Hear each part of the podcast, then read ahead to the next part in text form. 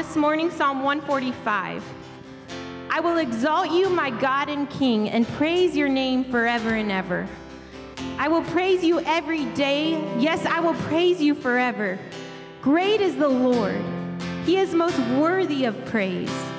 No one can measure his greatness. Let each generation tell its children of your mighty acts. Let them proclaim your power. I will meditate on your majestic, glorious splendor and your wonderful miracles. Your awe inspired deeds will be on every tongue. I will proclaim your greatness. Everyone will share the story of your wonderful goodness. They will sing with joy about your righteousness. The Lord is merciful and compassionate, slow to get angry, and filled with unfailing love. The Lord is good to everyone. He showers compassion on all of his creation. All of your works will thank you, Lord, and your faithful followers will praise you. They will speak the glory of your kingdom. They will give examples of your power. They will tell about your mighty deeds and about the majesty and glory of your reign. For your kingdom is an everlasting kingdom, your rule throughout all generations. The Lord always keeps his promises. He is gracious in all he does. The Lord helps the fallen and lifts those bent beneath their loads. The eyes of all look to you in hope. You give them their food as they need it. When you open your hand, you satisfy the hunger and thirst of every living thing. The Lord is righteous in everything he does, he is filled with kindness. The Lord is close to all who call upon him. Yes, to all who call upon him in truth. He grants the desires of those who fear him. He hears their cries for help and rescues them. The Lord protects all those who love him, but he destroys the wicked. I will praise the Lord, and may everyone on earth bless his holy name forever and ever. So let's just bless his holy name. Because the Bible says that faithful followers will praise him. So, as faithful followers of Jesus, let's praise his name together. Hallelujah.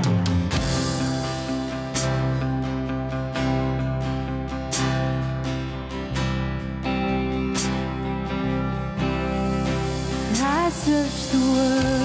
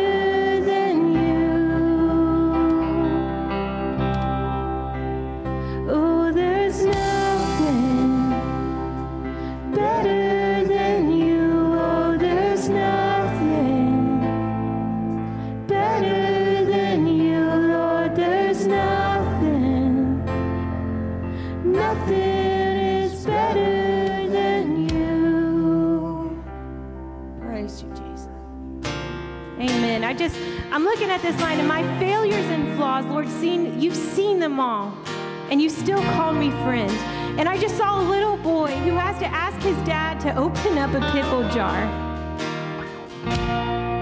And the dad isn't upset that he has to do that. He's glad that he can show his strength for his son and provide that little thing for him. And I hear God saying, if you have something and you're like, I want to do it myself, I want to be able to do this myself. And he's like, just ask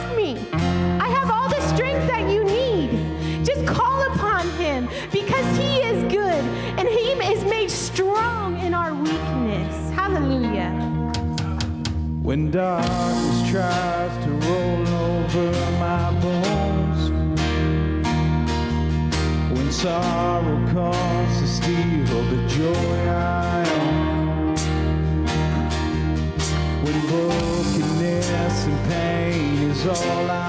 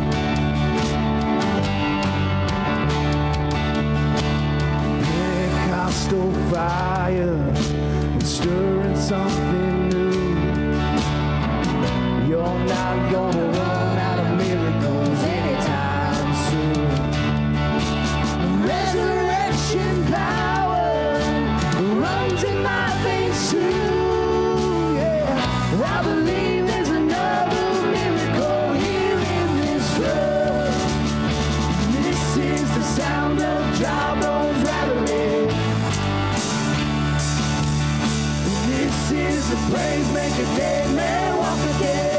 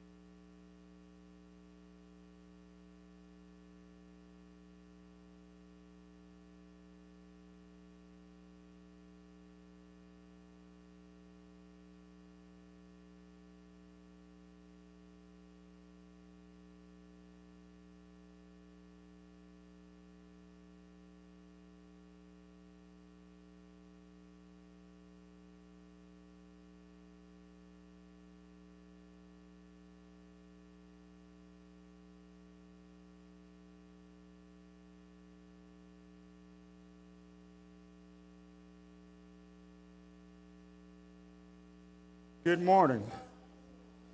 Live streamers, wherever you're watching at, Facebook, YouTube, it's good to have you. Wherever you are, just say hey, wave on there. If you have prayer requests, we'd love to pray. Just post those, whatever platform you're watching on, and we'll pray for those. But it's good to have you today, tithe and offering time. So if you have something to give, you can prep that as we're uh, finishing up loving each other for a minute, I guess. Something like that. Offering envelopes are in the chairs in front of you. If not, wave your hand around and, and one of the ushers will help you out. The ushers also have prayer cards. So if you have a prayer request, uh, you can um, ask for one of those. And, and we're a praying church, so we'll pray for your prayer requests. So just go ahead and uh, fill one of those out and give those to me. Um, but as you give this morning, how many know that God is faithful? Is He not faithful? And whenever we come together in worship and, and fellowship with one another, and of course, part of our, our worship is our, our giving, it is a response to the faithfulness of God. How many of you have seen increase in your life? Let me see. Did you know, regardless of how the mechanics of that worked, it all comes from Him? You know that? So we give as a response. We're, we're a church that believes in the tithe and the offering, and this is the time that we do that. And, and we believe that what comes in we have wisdom of good stewardship of it, and that the kingdom is advanced and grown with your giving. Not just uh, taking care of the things that you see here, but beyond that. So I'm going to pray, and if you have something to give, you can bring it down this morning. Lord, we thank you for an opportunity to come and worship and be in your presence this morning. We thank you for those that are here. And, I pray as, as you are faithful to us, we learn how to be faithful in response. So we're always growing in that. Lord, that we're a reflection of how you are, because our faithfulness, Lord, is part of how we're a light in this world. So, Lord, teach us and grow us, shape us, and mold us to be like you. And we thank you for that as we give today in Jesus' name. And we all say, Amen. So you can bring your uh, giving forward this morning. Some announcements. Mike had these in his hand just a minute ago. He put them down, so he, I'm going to have him go get it. Uh, this past Wednesday, uh, marked 40 days till Easter, believe it or not. So if you're interested, we have uh, a 40 day scripture reading guide leading up to Easter. And it's not a, a lot of reading every day, sometimes a, a few verses, sometimes maybe a chapter or so, but focused on the, the resurrection or the death and the resurrection of Jesus. So if you haven't got one of these, and you're interested in one, wave your hand around right now. Uh, Drew's got one of those, okay? And keep your hand up until he comes and finds you. Also, uh, I don't announce this too much, but let me throw this out real quick. Uh, if you are a member of our church or you call this your home church, we have in our church things we call dream teams. And a dream team is service functions of our church to make our church go. So, for instance, the worship team's a dream team, the kids' church team's a dream team, the ushers are a dream team, the greeters are a dream team, so much more. So, if you're interested in joining a dream team, the papers at the back, they look just like this. Uh, put your name on here, check one or two that you're interested in. I'll get back with you and we'll get you involved in the church. Other than that, uh, don't forget every Monday night from 6 to 7 right here, we have church wide prayer. Uh, be here for that. Women's meeting. Yeah, we got a Women's Day here on April the 29th. So we're, we're a little bit out on that date, but mark your calendar for it. Uh, starts in the morning, will go to early afternoon, correct? Something like that. There'll be lunch and all sorts of stuff. So, uh, as we get more details, Margaret will tell you about it coming up soon, right? Right, there'll be some teaching and some worship and things like that. Uh, we don't have a date on this yet. I know I was throwing out a date. We're going to change this. We have a guys' night coming up on a Friday night. Uh, so I'll get you more details about that. So whatever the women are going to eat at their event, we're going to eat worse, okay, at ours. Uh, it's just the way it works for the guys. Well, you probably will be healthy. We're like, oh, you don't know? You guys aren't going to be healthy, and what you eat, you'll eat good.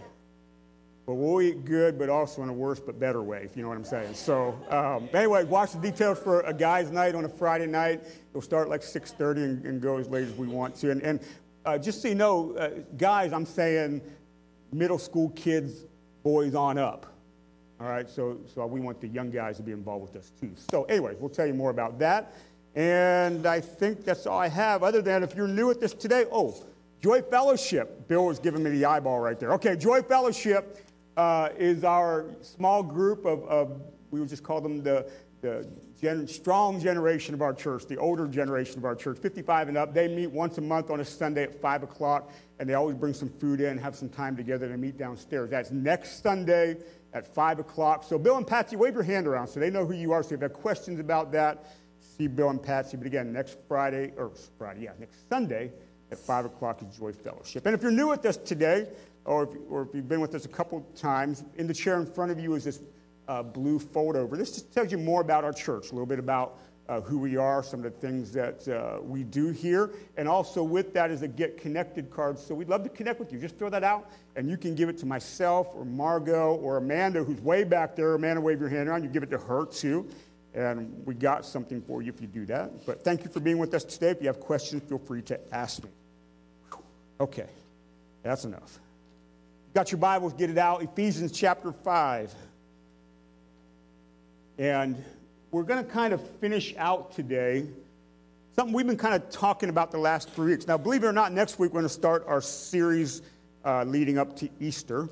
Um, and certainly Good Friday. We have a Good Friday service. But our Good Friday service is time of reflection uh, with stations and different things like that. We'll tell you more about that as that's coming. But we are on the road to uh, celebrating Resurrection Sunday in April.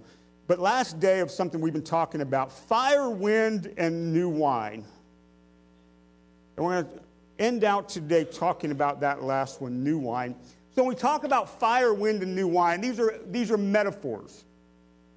Now, we did talk about the fire of the presence of God a couple weeks ago, and we were in uh, Exodus and Moses uh, meeting God at the bush that was on fire, right? And the, and, the, and the bush would not burn up even though it's on fire. Moses went to see the strange sight, and God began to speak to him from the burning bush. So, yes, there was a fire of God presence in the Bible. And last week we talked about the wind of the Holy Spirit, how the Spirit blows as He chooses, right? And you don't know where He comes from or where He goes, but He does what He wills. But yes, there was a, a wind of fire literally uh, at the day of Pentecost. But they, these are times that we find these actions in the Bible of God, but we pull from them in a metaphorical way. In other words, these are ways that describe God or, or the activity of the Holy Spirit. Um, but yet, I don't expect today a literal fire to be burning in here of the presence of God, right? Though he could if he wanted to. So we think about the presence of God as literally like a fire in our life. And we think about the wind of the Holy Spirit that He moves as He chooses, as it says in John chapter 3. So we want to follow up with that with this idea of the filling and continual filling of the Holy Spirit as like new wine in our life, the freshness of that. So Ephesians chapter number 5 and verse number 1.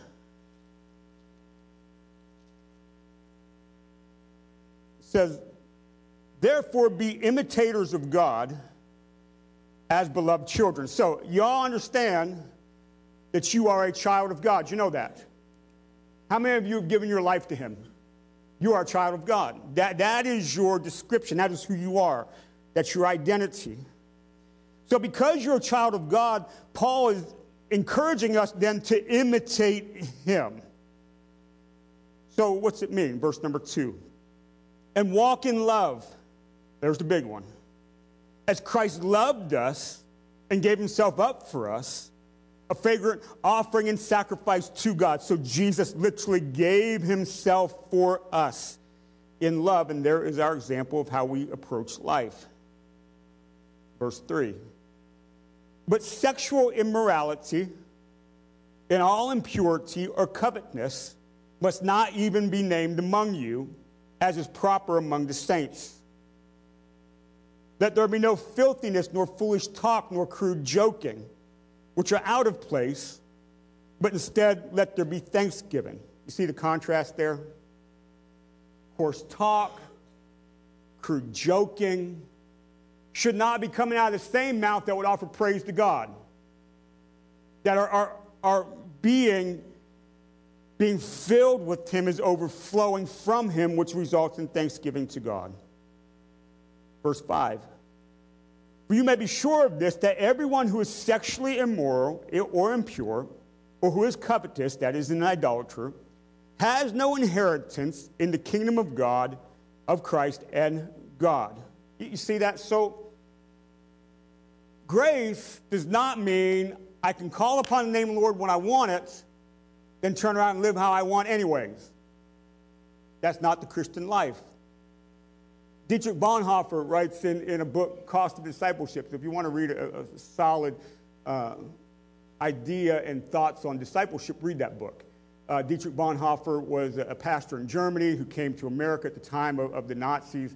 Uh, he actually was part of the uh, uh, subversive church that would not submit to what was going on there, while most churches bought into what was happening. He eventually was uh, hung by the Nazis in some of the last purging of people that they killed right at the end of the war. He wrote a book called Cost of Discipleship where he deals with the idea of cheap grace. Cheap grace is asking God for forgiveness about something that you have no intention of changing. Cheap grace. That we come to God because we know we need forgiven and we ask for forgiveness. We, we lean on a verse like in 1 John where uh, if, if you confess your sins, he is faithful and just and he will forgive you of all unrighteousness, right? We lean on that, but then we turn around and live the same way in the things that we're asking for forgiveness for. He calls that cheap grace. There's a costly grace that says, though grace is free, right, we call upon it, but then repentance says there is life change. So, what Paul's writing here look, you that are children of God, these sort of things should not be, as he says, they're named among you sexual immorality, crudeness and coarseness coming from your mouth. You shouldn't covet things. In other words, in an idolatrous way. That we are people that begin to be free of these things. Let's keep going. Verse number six. Let no one deceive you with empty words, because of these things the wrath of God comes upon the, sons of disobedience. In other words, don't let anybody convince you otherwise. It is for these kinds of sins that the wrath of God is going to come. Therefore, do not become partners with them nor join with them. For at one time you were in darkness, but now you're children of God. You are in the light in the Lord. You see that? So you were in darkness, now you're in the light. Why go stay in the darkness? As a matter of fact, he says, Not only you children of light, but actually walk as children of light. For the fruit of light is found in all that is good and right and true. And try to discern what is pleasing to the Lord. Take no part in the unfruitful works of darkness, but instead expose them. For it is even shameful to speak of these things that they do in secret. You, again, this is something we say a lot here. Your secret places define who you are. What you do in secret is really who you are. Because we're good at putting on a face when we're out in front of people. But how you are in secret really, really says a lot about you. Verse 11 Take no part in the unfruitful works of darkness, but instead expose them. As we just said, for it is shameful even to speak of these things that they do in secret. But when anything is exposed by the light, it becomes visible. And friends, then becomes visible is light. Therefore it says, Awake, O sleeper, and arise from the dead, and Christ will shine upon you. So watch this. Look carefully. In other words, examine yourself. Take stock. Look carefully then how you walk, not as unwise, but wise, not in the wisdom of man, but the wisdom of God. Making the best use of time because the days are evil. Therefore, do not be foolish, but understand what the will of the Lord is. And we read all that to get to here. And do not get drunk with wine, for that is debauchery. In other words, trying to fulfill desire. But be filled with the what? The Spirit. Addressing one another in psalms and hymns and spiritual songs, singing and making melody to the Lord with your hearts giving thanks always for everything to God, the Father, in the name of our Lord Jesus Christ, submitting to one another out of reverence for Christ. You see the overflow of a life that's being filled with the Spirit? Psalms and hymns and spiritual songs. In other words, a thanksgiving to the Lord. There's always a thanksgiving in all that you do, and certainly then how we submit to one another, love one another, care for one another. But do not get drunk with wine. The Bible strictly prohibits drunkenness. Amen. But the contrast here is you can get all filled with the things of the world, but you actually got to be filled with the Spirit. There's a contrast. You can chase after all the stuff the world offers, right? But you must rather be filled with the Spirit and the evidences of that. But here's the thing about being filled with the Spirit the words be filled right there don't capture in the English what Paul was saying there. So if you'd have read this in Greek at the time, you would have caught this because Greek words have, have a present tense or they have a, a tense to them, present, past, future, and there's something called the aorist tense and all this different stuff. It says something that we don't see in the English. That word be filled means this go on being filled. In other words, it's an ongoing venture in your life. It's not a one time filling. And it's actually passive in nature that also means let yourself be filled. So be filled with the Spirit, go on continually being filled with the Spirit, is what Paul's saying here. And not only go on being filled, but it, it carries the passive that I will let myself be filled. So part of the Christian life is an ongoing walk with God where we're being filled by Him consistently. That He is active in our life in such a way that we are allowing Him to bring who He is to us. So I think Christian's back there. We, just one slide today, Christian. Throw that up. So, so kind of the point today is allow yourself to continually be filled with the Spirit. You can resist that, can you not? Yeah. You can live your life in such a way, even calling yourself a child of God, but yet the activity of the Holy Spirit is not happening in your life. The ongoing idea of discipleship is not just saying I believe in something, but what is happening to my life because I believe. That's discipleship. And part of the work of God that happens in your life is allowing the Holy Spirit to continually fill you. See, again, the encouragement stems from a contrast. Notice Paul lists a bunch of things there. It's not an all inclusive list of sin, but he throws some stuff in there. These things should not be named in the life of somebody who's a child of God. But the contrast of this to life with God is being filled continually with His Spirit. He does the same thing in Galatians chapter 5. When he lists the fruit of the Spirit, he st- notice if you start reading the, the fruit of the Spirit listed, and, it, and it starts with but. But the fruit of the Spirit is love, joy, peace, patience, all the way down through. You know why? He just contrasted with a bunch of sin that he lists. How are you living a life not in that sin? You're growing into something. How is it that you live a life not filled with this sin? You continually be filled with the Spirit. Now, something we've been saying recently here a lot. it's not just not sinning, but it is growing into something. Because if you don't grow into something, you'll turn back to your sin. Isn't that right? It's a life of change that he's calling us to. And we grow out of things that he's listing here because the activity of the Holy Spirit is constant in our life. Now, what does this have to do with new wine? Well, obviously, wine is seen in the Bible in some different ways.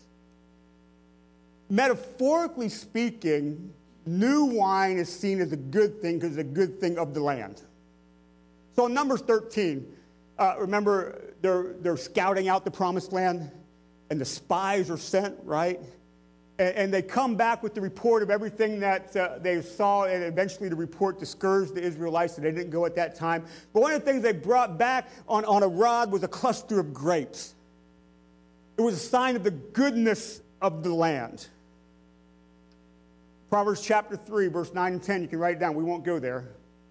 But part of what is seen as the blessing of God is, is that your vats, your, your storehouses are overflowing with new wine.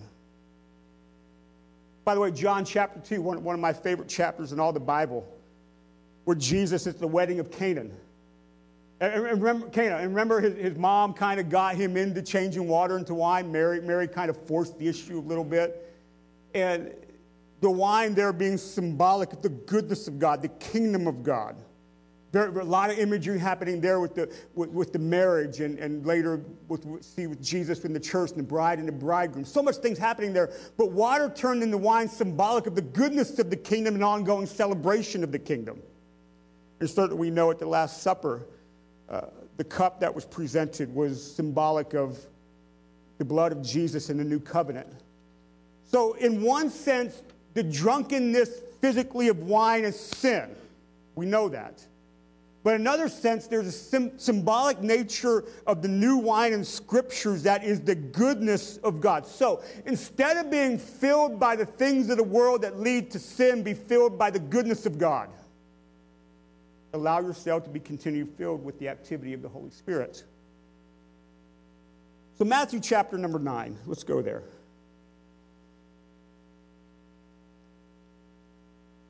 And verse number 14.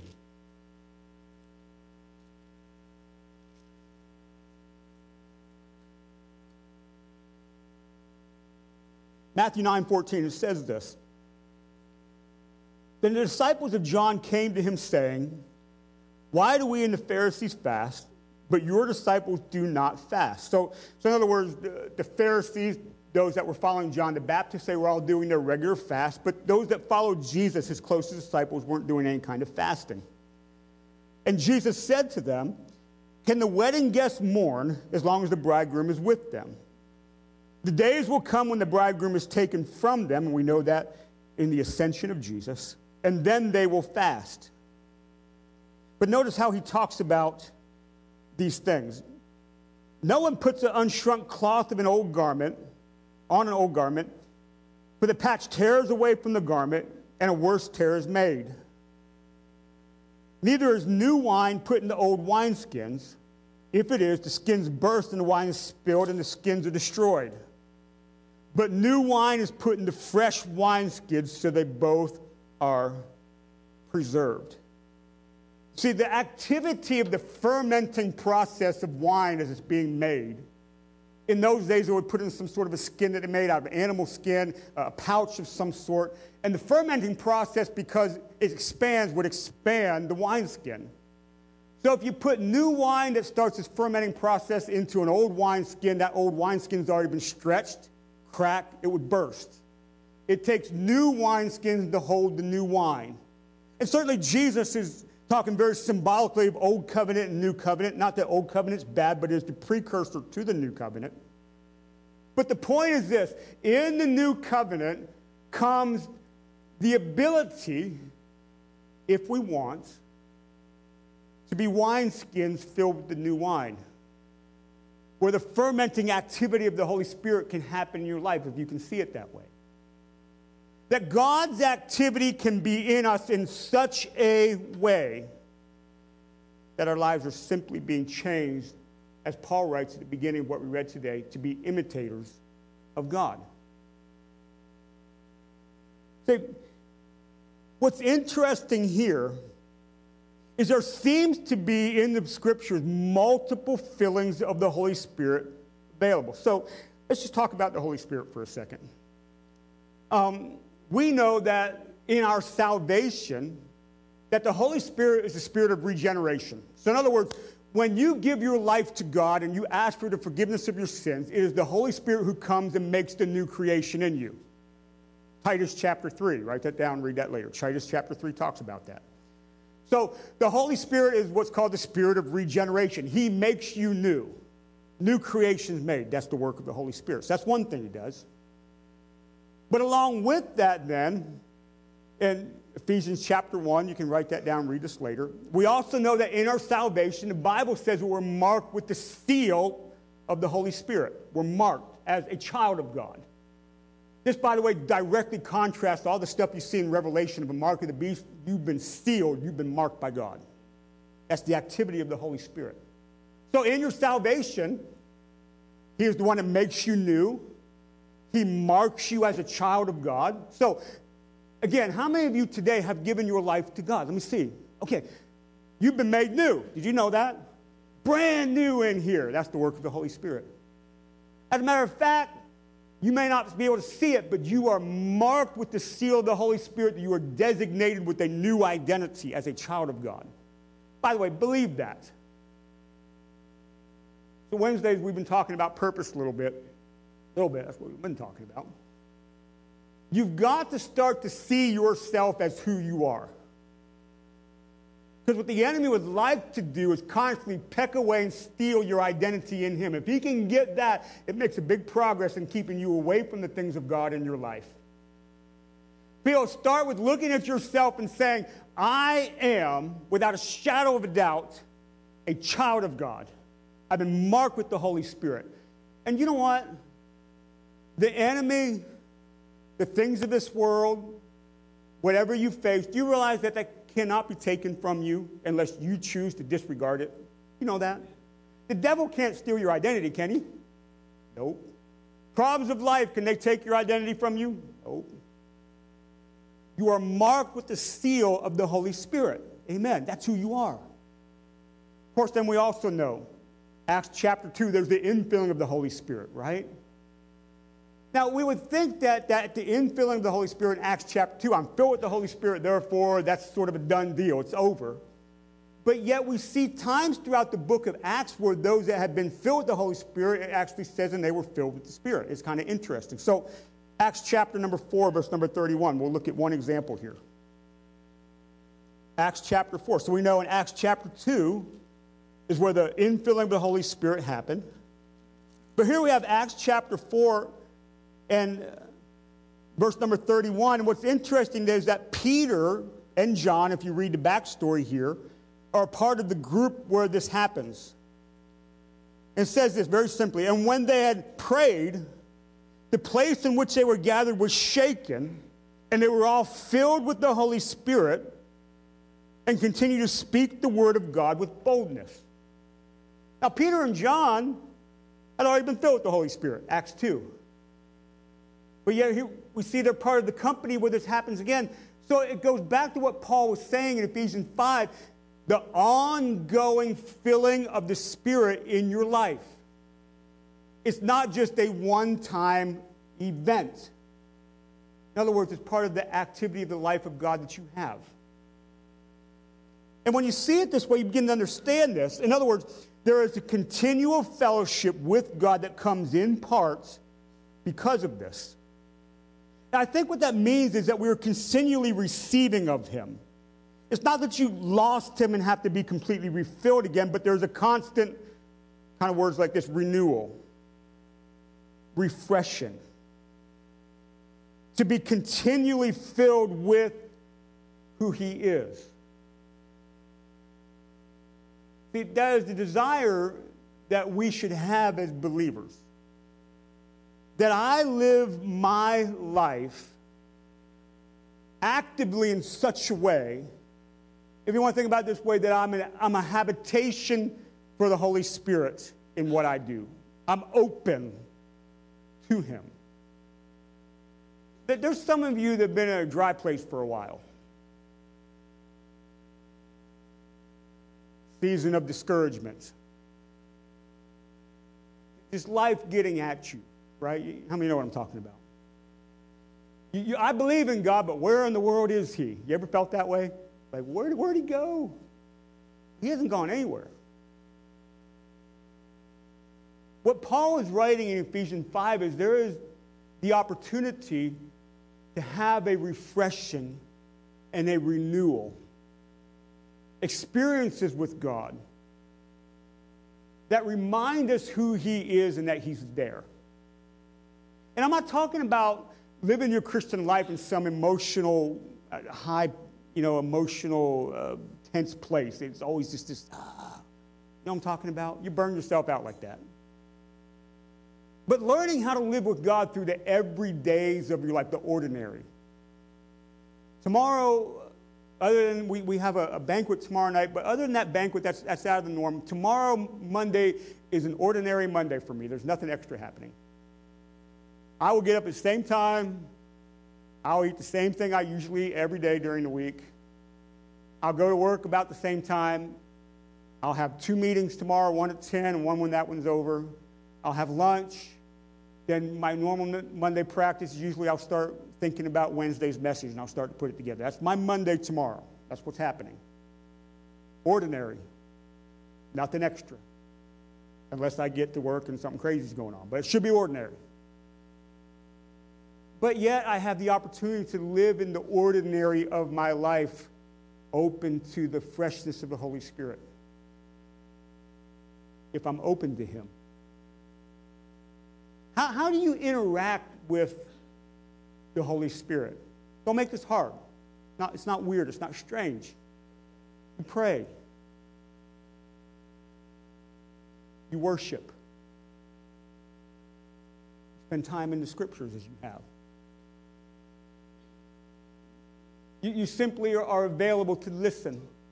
That you get to the place where you know him well enough that he just he can tap you on the shoulder, shoulder in the middle of the ordinary day of your life and, you, and you're, you're listening to him. That you know him that much, right? And being open to him in such a way that what I do know about him, he often works well beyond our comprehension, too. Sometimes he's working very subtly in your life and you don't know it. That's what he does. But the fact that I am willing to be a habitation for him means everything. Right? I go to decisions to him. I involve him in my life. Therefore, you're open to him. And the freshness of the Spirit, again, like we were saying last week, and the wind blows like it pleases. And the Holy Spirit will bring freshness and renewal when He desires to, but He knows you best to do the work that He needs to do. The Holy Spirit, the Bible says that He is your what? Your comforter, your counselor, right? Gospel John talks so much about this. The comforter and the counselor is here to aid you. Have you ever gone to see a counselor? Nothing wrong with that. Supposedly, hopefully, they gave you some good advice, some good wisdom, some things to do to help you for whatever you were talking to them for, right? Good things. The Holy Spirit's available in the living of your life in that way. That, that you actually ask, right? And He responds to you. I, I think most of us, at certain times in our life, feel like we've hit some dry places or times where we feel like God is not right here with us in the moment. I get that. That's part of life.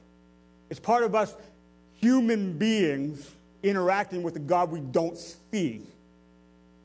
Right? But yet, if we open ourselves up to Him, He will show up just in the right time, just in the right place, just in the right manner that you need with the freshness of His Spirit. Be filled and overflowing. What I, what I like about what Paul was saying in Ephesians 5 was be filled with the Spirit again, that active uh, way of allowing Him to do so. Then notice the things He lists after, lists after that. These are things that come from your life singing hymns and songs, right? Submitting to one another. See, the freshness and the filling of the Holy Spirit never is just simply contained to yourself. Because the things that God does is never just about you, it's always bigger than you. And those times of the filling of Spirit, it is for the overflow of your life to other people. Do you realize how much the work of God in your life is such an impact for somebody else? You ever think about that? That's what it's for. It's not just saving your soul, but it's about learning what it means then to live that way in a world that needs it. In other words, as Paul started that whole thing with, be imitators of God. Walk this earth as an imitator of God. That's a big task. But yet, I do know that every time God calls us by the inspiration of the Holy Spirit, Paul writes that. He doesn't leave you alone in doing it. You want to be an imitator of God, be filled with the Spirit. And continue to allow yourself to be filled. That's what I desire. So, here's a question today. Closing up a little bit early.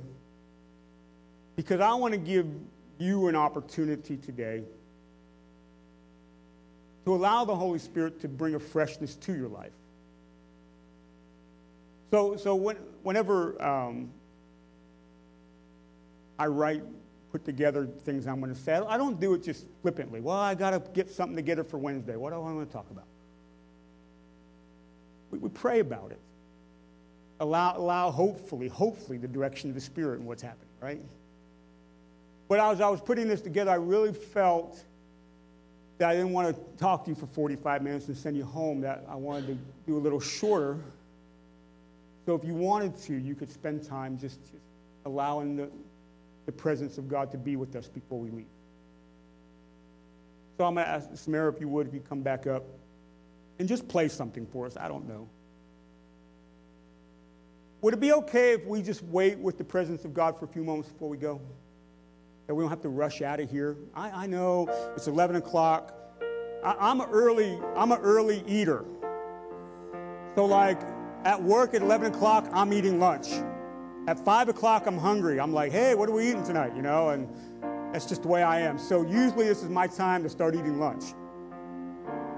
That may be where your brain is. So I, I bring your brain back.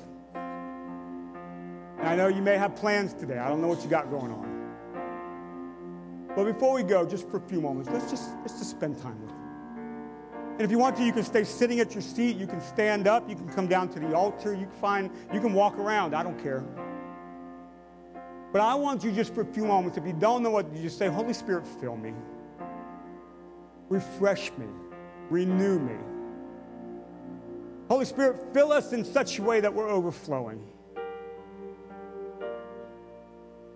We can't be contained what you are doing. Lord, in these moments, teach us what it means to be filled with your Spirit and learn how to do so consistently. Lord, we learn what it means to be open containers, a place of habitation for you. And there's so many incredible benefits to it beyond our understanding. Lord, that you fill us. Let's just wait on him for a few moments. Oh, Jesus.